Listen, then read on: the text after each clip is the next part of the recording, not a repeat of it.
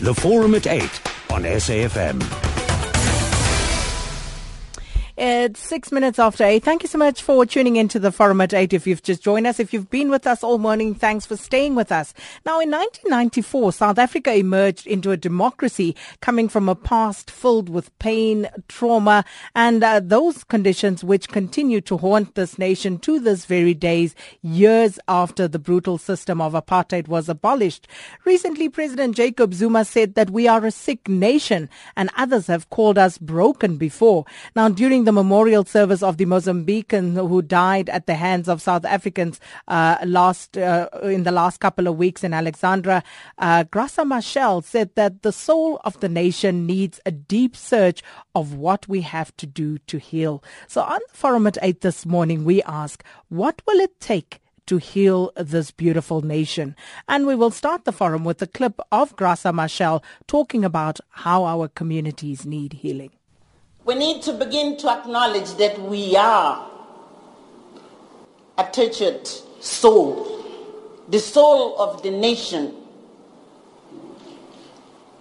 needs a deep search of what we have to do to heal and to heal ourselves as a South African society.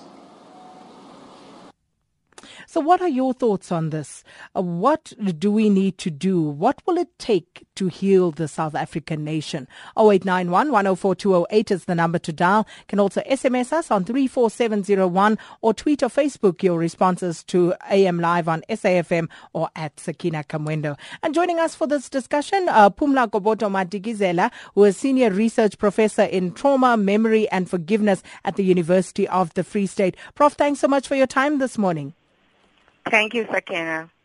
Now, Prof, if we look at, you know, the nation that we are, South Africa, how does a nation that's emerging from such a violent, a racially divided, traumatic past as ours address those issues uh, that have caused such deep divisions in our society?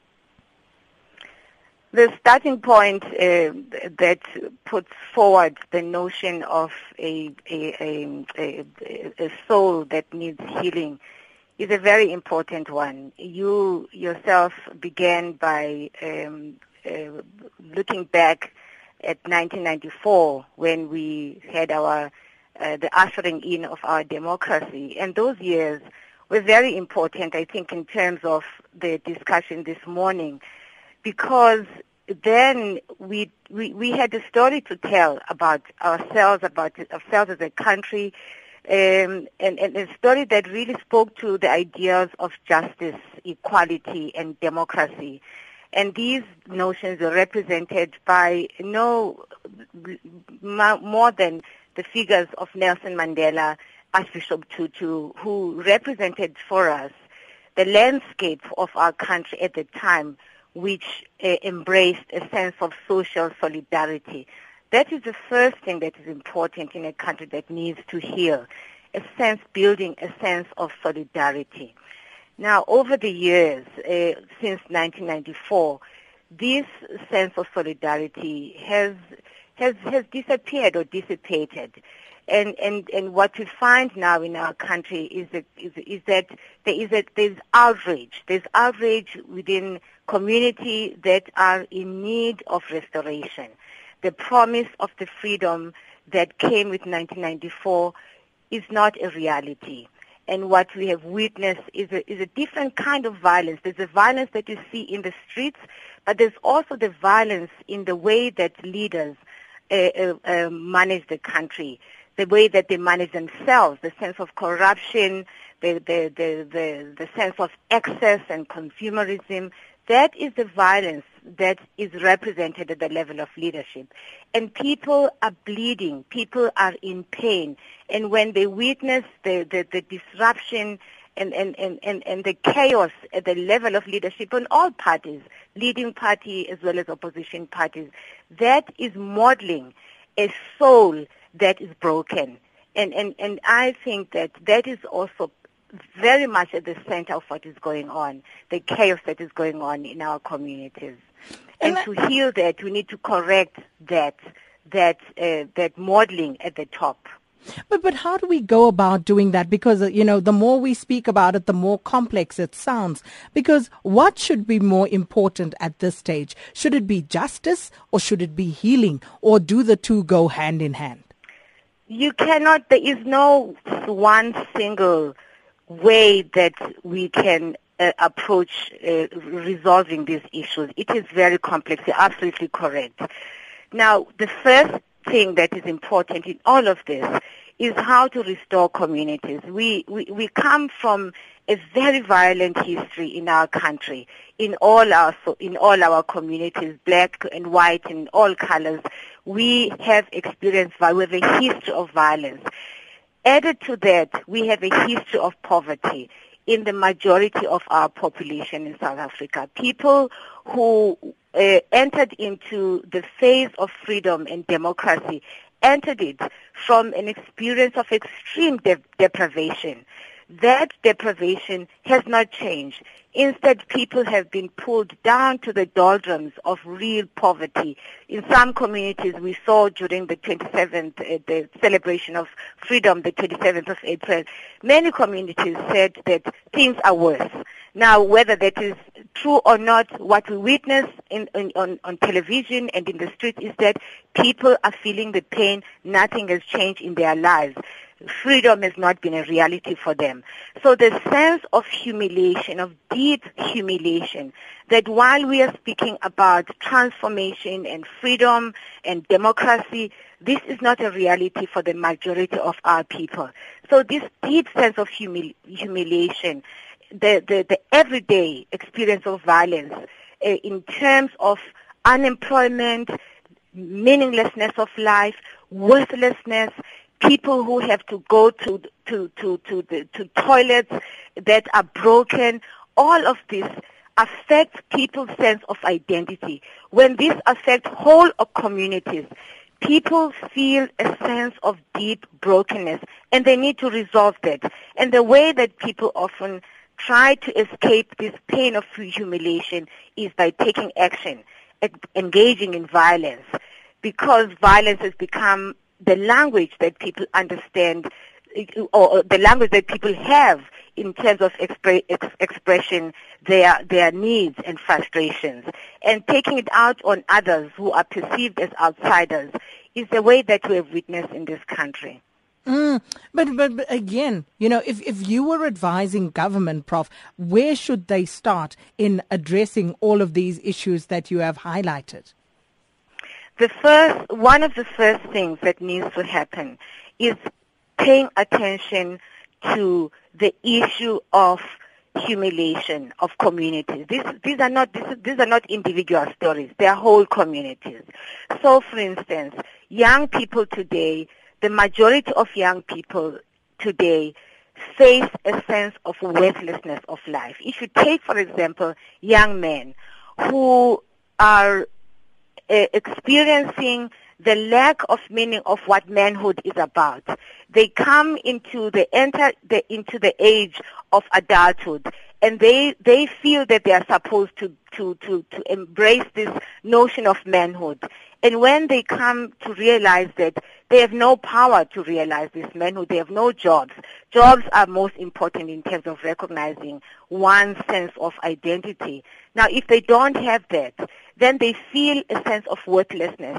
When we saw on television and on our newspapers the faces of the young man who stabbed the Mozambican man, if you look at that, you have to ask the question, why is it that these people have no sense of shame, has no sense of responsibility for the consequences of their action. You have to really dig deep into what is it that is happening to these young men who can commit violence in broad daylight without any sense of shame. It seems to me that what is needed is to address the question of how to build a meaningful sense of identity for these young people. The first step, of course, is to give them skills, whether via education or via training. That is one of the most important things. Black people have been excluded from opportunities during apartheid. They are today experiencing the same exclusion from opportunities because they have no skill. They have no skills, they have no education. They cannot compete in this freedom that we all embrace and we all praise South Africa for. So that is the first step.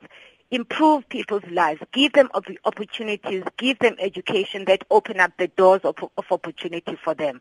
Poverty in these communities is visible. You can see young people standing around loitering, you know, because they have no sense of what to do with their lives. They wake up every morning to this yawning void of emptiness and worthlessness.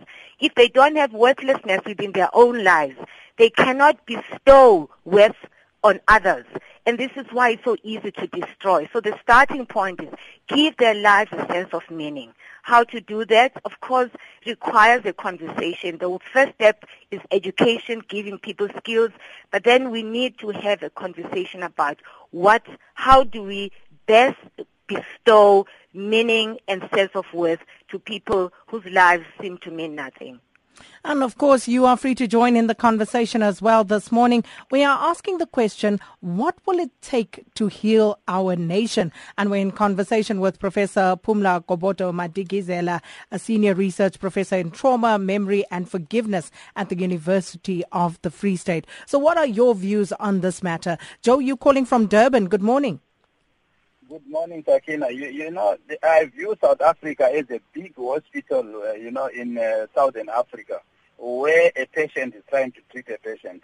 And, uh, you know, it's a, a, massive chaos happening inside, and uh, that is what is happening.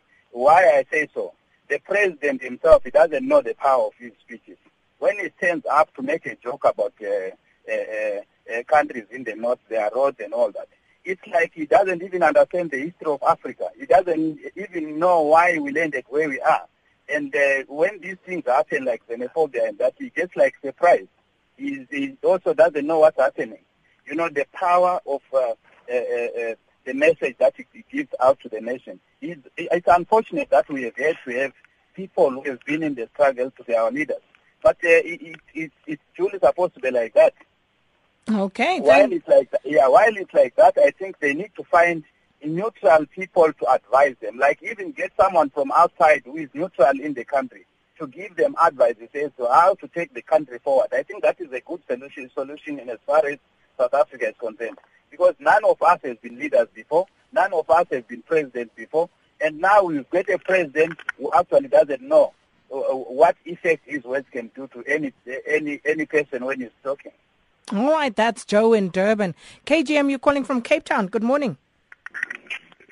Good morning, Sakina. Good morning to your guest. Sakina. Morning. What, what, what your guest is talking about is neither here nor there. We, we repeat these things, we call them different terms, but look, there's nothing that is going to heal the nation other than the truth.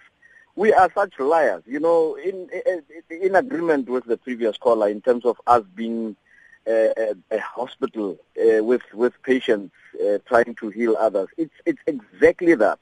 How do we expect to heal? How do we expect to move to any direction whatsoever as a nation when we keep on on on streaming in life the way we are? The the only thing that that we failed to do, and we seem not to be learning from that, which could have happened, should have happened at CODESA was to be honest about the reasons why we are where we are. Now, we have people who obviously are beneficiaries of the system, who protect the system, this rotten system at all costs.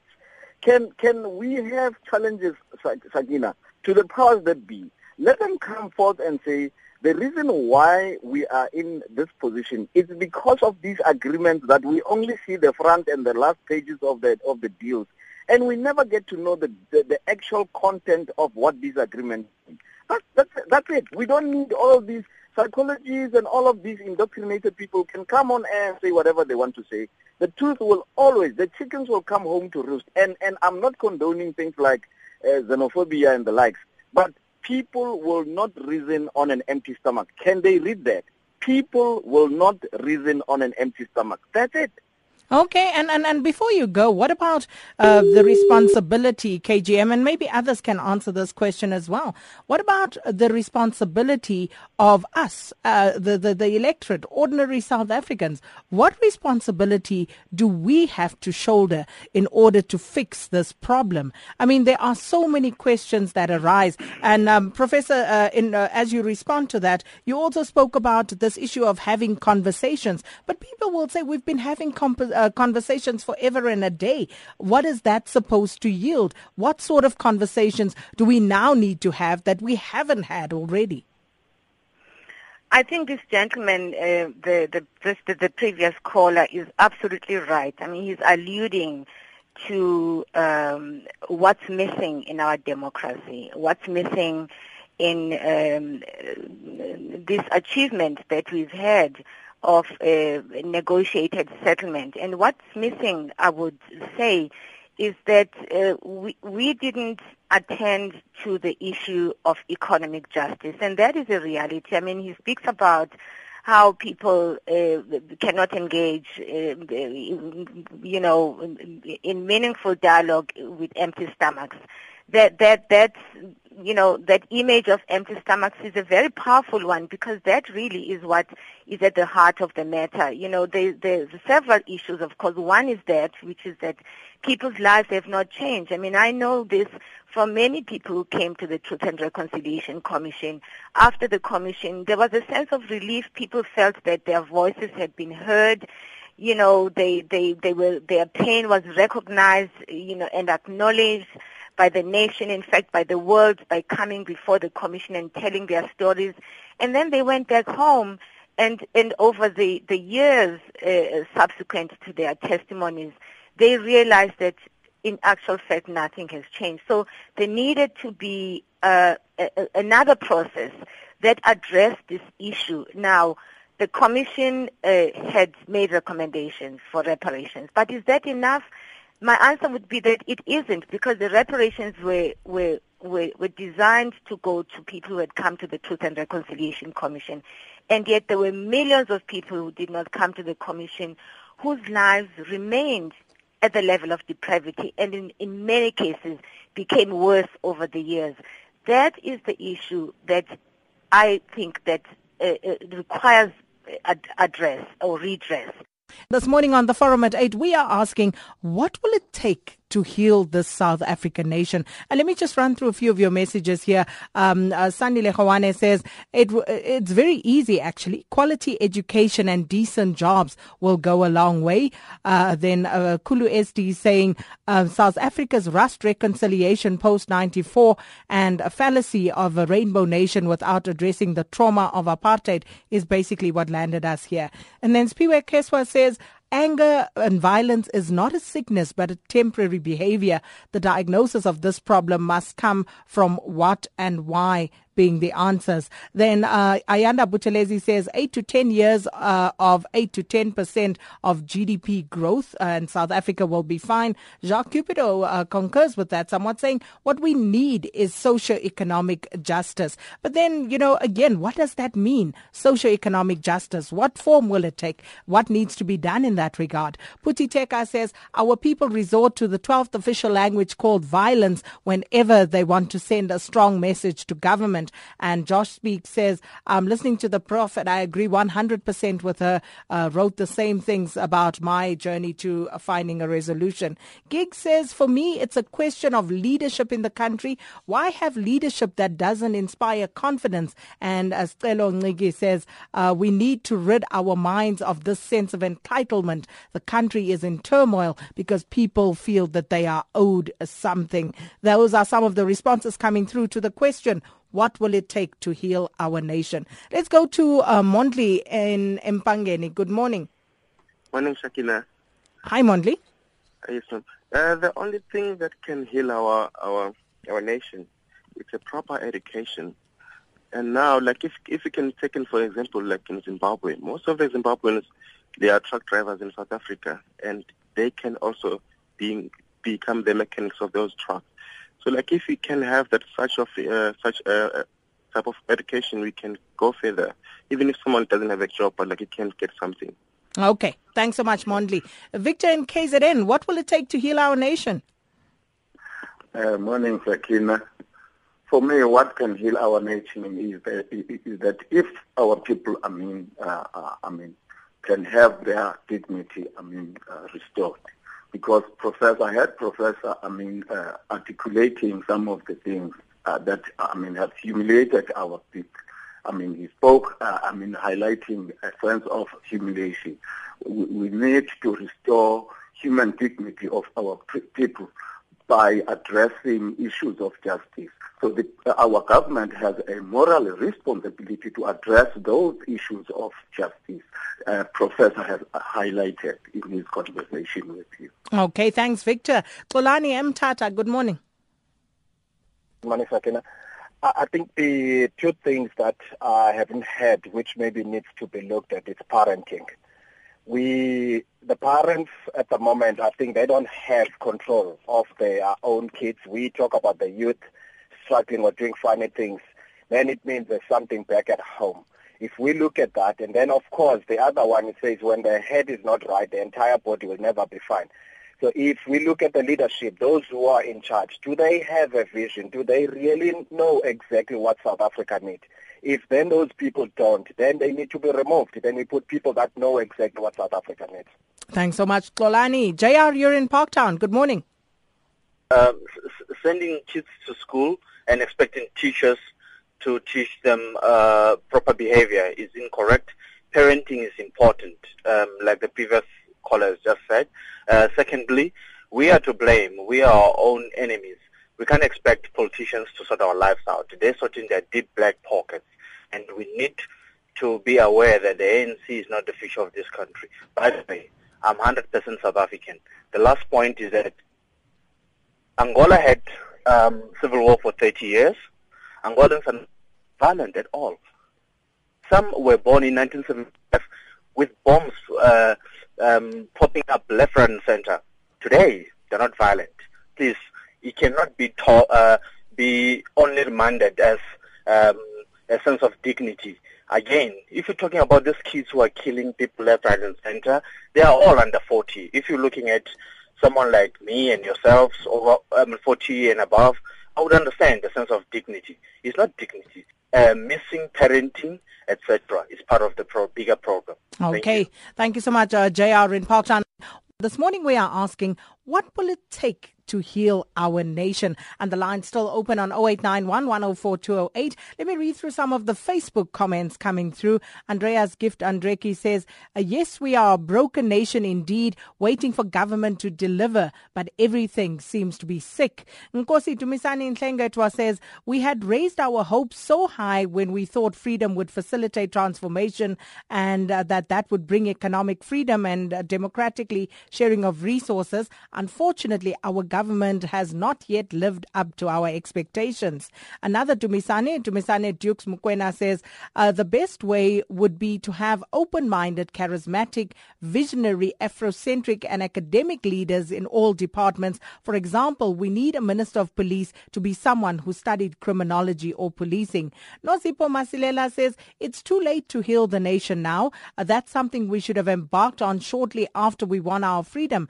Uh, Stembile Zulu Kavilane says uh, poverty and high rate of unemployment are the causes. As long as people can't share in the economy of South Africa, uh, the country will continue to worsen. And then Mohammed Slope says current uh, corruption by our leaders has to come to an end, and then we will be fine, which is something uh, that uh, Claire in PE concurs with. Claire says economic justice begins with stopping corruption and theft on a massive scale by our public servants, tenderpreneurs, and politicians. And uh, just a few quick uh, SMSs here. G in Limpopo says a genuine, caring leadership. That's what we need. Uh, Matibe says the other remedy um, for a cure in our country is to balance reporting of positive and negative issues by the media and the opposition parties alike. Uh, Pimelo Sediti in Khalishiwe says to heal this nation requires that we share in the wealth of the country, which will somehow show a sense of economic restoration restorative justice. This one says responsibility before rights, Ubuntu without greed, and govern the people with respect. That's what we need. Themba says you need to stop opening old wounds and take action against corruption and cronyism, but the leaders blame the past in order to keep the not so clever people on their side. Claire in PE, uh, we need to stop all corruption and let the tax money be used uh, to better the lives of all South Africans, not just a, fat, a few fat cats who benefit from tenders and political connection. South Africans do not hate other Africans. They merely fail to accept responsibility for the desperate situations they find themselves in. Stop the corruptions and life will improve. That's from Claire in PE. Well, Prof, what's your response to some of these? The voices that are coming out very clearly um, speak about corruption, and, and this really has something to do with leadership. Leadership matters. One of your callers, I think it was Mondli, um, referred to the Zimbabwean strategy of education, of educating uh, their people after the independence in that country many Zimbabweans we know are here in our country, and they they they are a cut above in terms of experience of, of education. But what has happened in their country is something that we are full of shame about as, as, as our neighbors. Uh, the Zimbabwean leaders uh, have really destroyed the soul of their country, and so leadership does matter. This problem uh, of corruption is at the core of this notion of a lack of caring. You know, one of the Facebook uh, uh, um, uh, respondents spoke about the, the lack of genuine caring leadership.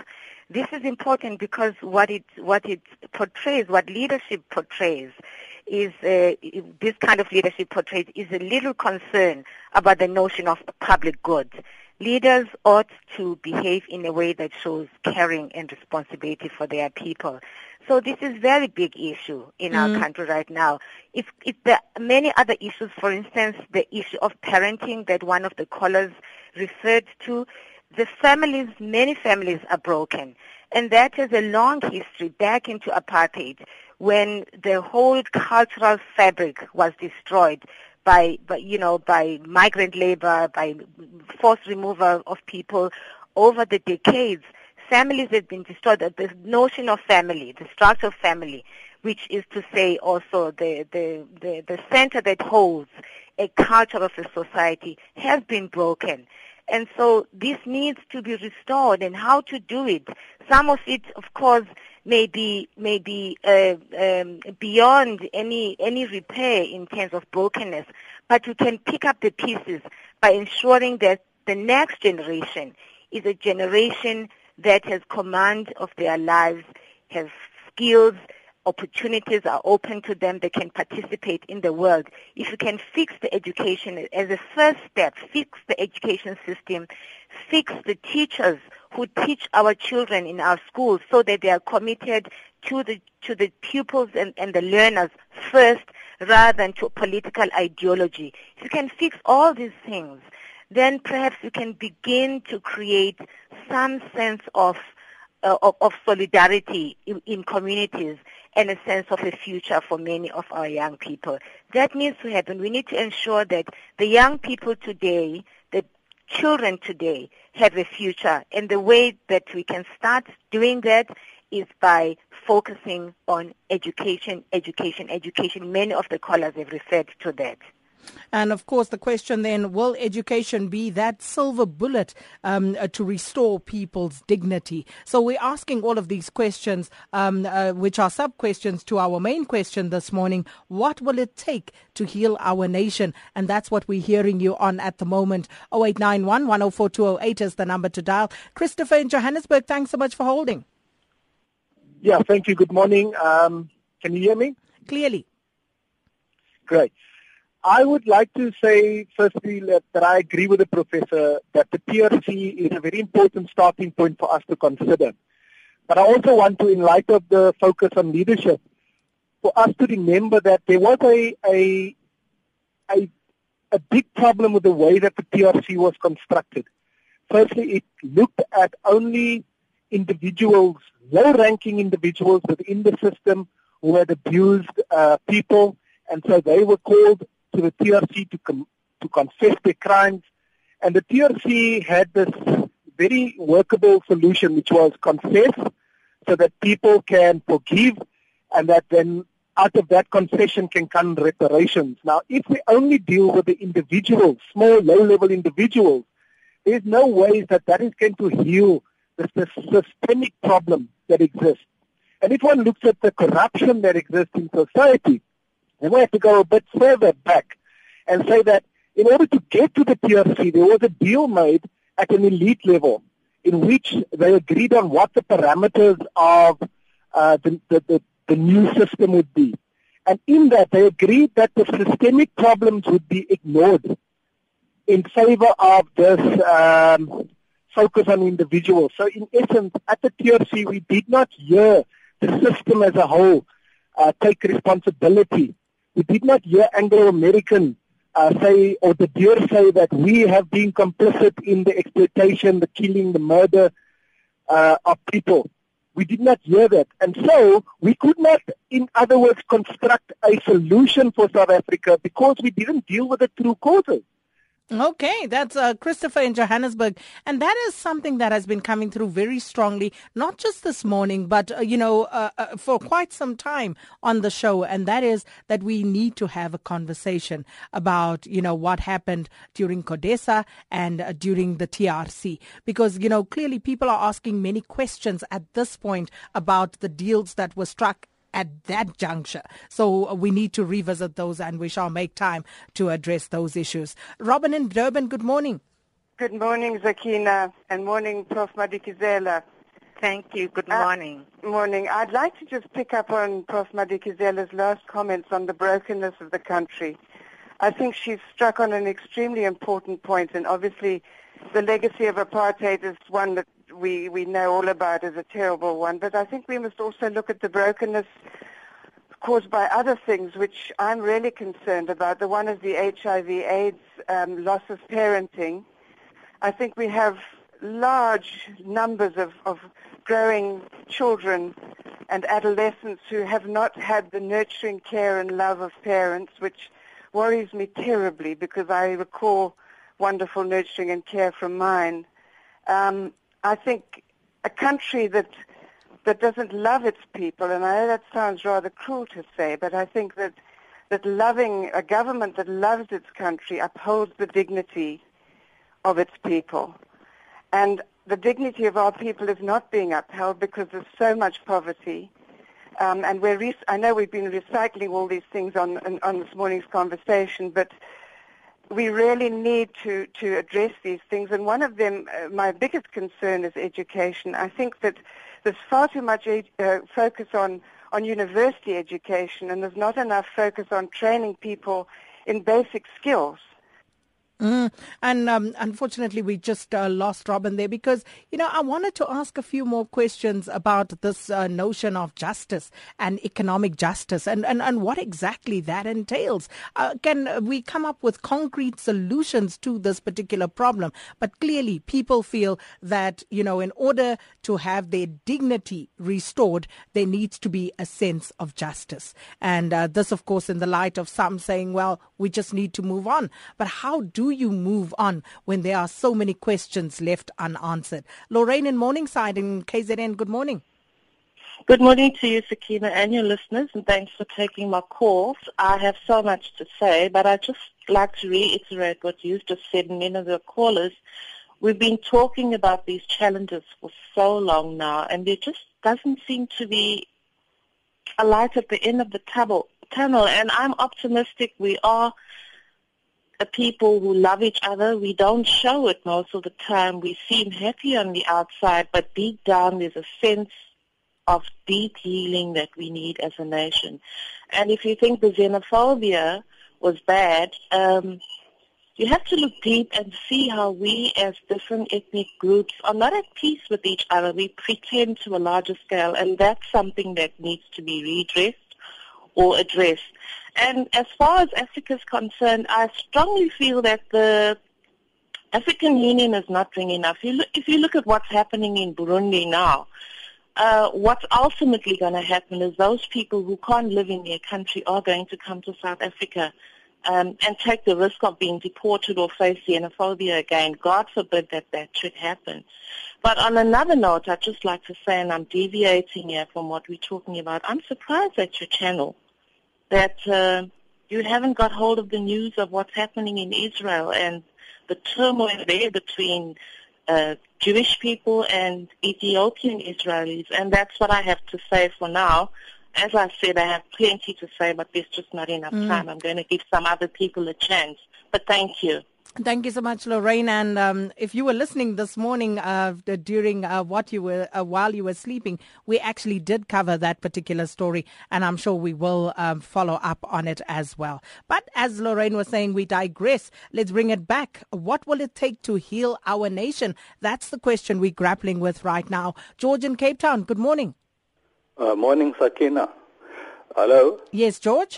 Many of your guests have correctly pointed out to the issue of economic justice, and you have asked for practical measures. Mm-hmm. Now, you know, this neoliberal policies we've been following for the last 20 years has actually done the opposite to our country. Instead of building a caring, sharing society, we've caused, you know, rising unemployment and inequality. So what are the solutions? We need to look at economic alternatives, and they are out there, and people need to engage with them. We need to look at a public banking system. We need to look at a reserve bank that works for the people of this country. We need to look at a basic income for people, a basic citizen's income. We need to look at uh, tax reform we don't tax income and value added. We tax the land on the based on its value. And we have a financial transactions tax. We need to build a caring, sharing society for a in a sustainable way because we, the whole world is in a parlous state throughout the world and governments have to start at home with mm. following alternative economic policies. All right. Uh, that's a practical example there from George and Cape Town. Uh, let's hear from Saskia and Jeffreys Bay. Good morning, Saskia. Good morning. Um, I phoned you last week and got very hot under the collar about education, and it just feels like the same conversation is happening again. Um, I just feel so, so strongly about education, and education gives you self-confidence, it gives you options, it gives you choices, it takes away the the sort of um, the shame that comes with not having a future and not having those choices and options. I told you about those the, the children that I see in the Eastern Cape who grow up on farms and who get a very uh, sort of inadequate education and they leave school and they've got absolutely no hope, no future, no choices, and they sit at home. And I, you know, there's that old saying that the best time to plant a tree is 20 years ago, and the next best time is today. And that's the way I feel about education. They didn't do it 20 years ago. They didn't, they didn't absolutely focus on equipping people, the whole nation. They would have, they could have had a whole generation of well-educated, confident youngsters coming out now, but they didn't. But why not start today? And if you're talking about conversations, let's have that conversation let's get all the leading educationalists in this country, no matter what color or creed or background, let's get them together and work out how we can fix the education system so that at least the children that are coming through the system now, when they emerge, will have the confidence and the tools and the skills to go and make a life for themselves and contribute not only to themselves and their own personal wealth, but to the country's wealth. And, uh, you know, that's what that's the conversation that needs to be had. It is absolutely the fundamental thing. There's no point in looking back at what happened at the TRC. That's the past. Let's create a future and let's talk about equipping the, the future people of this country with uh, the skills and the confidence and the training and the education that's needed for them to become part of the economy and to become happening people and not just loitering and wondering where they're going to get their next meal. All right. Thank you so much.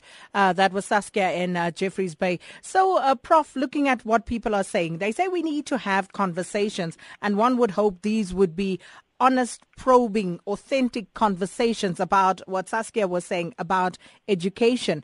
Um, uh, some people were talking about uh, perhaps looking at what went wrong in, you know, the founding of this democracy, talking about the likes of um, CODESA and also what happened uh, uh during the TRC. But there are other conversations as well that need to be had about perhaps alternative uh, economic uh, systems and so on and so forth. So your response to that, Prof? Well, it, it, it, it's clear that this issue needs to be addressed at several levels, that there is no one approach that will resolve the question that you're posing to us this morning. One of the issues that concerns me, and I think is also very important, is the problem of leadership in our country. You know, everything is so politicized the ANC leadership, uh, if you look at uh, the labor uh, uh, organization, organizations, the teachers who form themselves into into uh, in, into uh, groups that support the ANC, everything is so every sector is so politicized. Even ordinary grassroots levels level um, um, interventions they are politicized because the leaders are, are doing a serv- self-serving. Their leadership is a self-serving leadership rather than one that is focusing on the public, on doing pub- things for the public good. And that is the missing link in all what is going mm. on. That unless we have, we cultivate new leaders with a moral clarity about where we want to go as a country, then all of these issues that you are raising this morning, and even if you begin engaging with them, they're going to come to naught because the, the, the, the, ANC leadership has betrayed our people and con- continues to betray our people by being self-serving, by, by engaging in a leadership that is self-serving. The issue but have the of people not betrayed themselves? and depravity is, is, excuse me? Did the people not betray themselves then? Well, well, no, I don't think so because you see, people uh, are powerless. People, well, there is a degree of power because people are engaging right now in Diepkloof. People are protesting. That is the power people have. But the, the approach to how they engage uh, with, with, with these issues that frustrate them is, is the way that they demonstrate their, their frustration is because they, they, they lack the resources that can meaningfully uh, uh, improve their circumstances. They resort Okay. to violence because that's the only language they have. And they resort to violence because the government does not seem to care. And that is the basic issue, Sakina, that if the government begins to really be concerned about improving the lives of people rather than enriching themselves and, and, and just simply engaging in leadership because they want power, if they begin to be concerned about people in the way that we have seen in our leadership through Nelson Mandela. I mean, I'm sorry to be bringing Nelson Mandela again. People say, oh, you know, we should start moving uh, forward now. But we have to do that because he demonstrated this clear vision of morality, of moral leadership. That is what is lacking today. People are in pain. They are suffering. They are, they feel a deep sense of humiliation and shame. And all what we see is an expression, and that is trauma that what we see around our country, not only in the xenophobic violence, but in, in the everyday violence in our communities, this is a sign that people feel a deep sense of unfinished business. All right. Uh, uh, here are some alternative views uh, from uh, two people who sent in SMSs, uh, essentially saying that we can't just look to government. Um, uh, Anthony says, look around and see what you can heal in your own community. Stop looking to the state. And Stephen in Durban says, we need to stop blaming, blaming apartheid, blaming the government, blaming poverty, different races, etc. Only once we take responsibility for our lives will we have success. Those are two uh, contrary views there people do take responsibility, Sakina, but they need resources to do that. If if they are operating from the level of depravity, it is difficult for people to every time to take two steps forward and forward and then the three steps backwards because of the level of depravity that they experience in their communities. Government has an has a responsibility and that is important. So people also have a responsibility, but people need to do this in a in a in a context where they are supported, where there are resources, and if there is none of that, then they feel a sense of betrayal and they act out their frustration mm. in the ways that we have seen in our country. Let's just run through a last batch of callers very quickly. Pat in Durban, good morning. Hello, Sakina. Thank you for taking my call. I'll make two very quick points. The first one I'd like to make is that the ANC's policy during the struggle was liberation before education.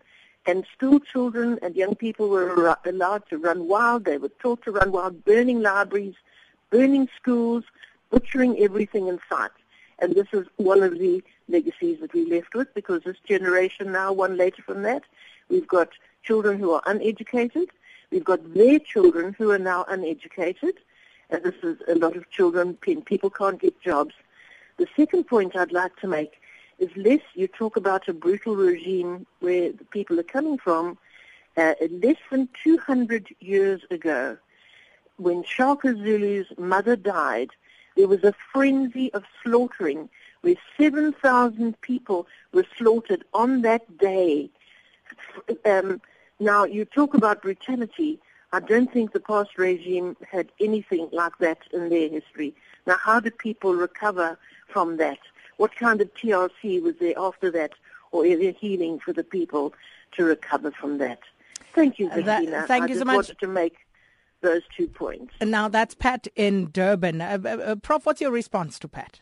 Well, uh, I mean, Pat is looking at 200 years ago. I mean, if you look at uh, over the, the, just the 1980s, the extent of violation of our communities that happened under apartheid, that is more recent than 200 years ago. And, that, that, that, that history of violation and destroying of communities in the 1980s still lives with us. Not only that, Sakina, there were thousands of young white men who went into the army and were sent to communities to engage in the destruction that was apartheid systematic policy. Those men walk around us today. They, they had been to Mozambique, to Angola, to Namibia.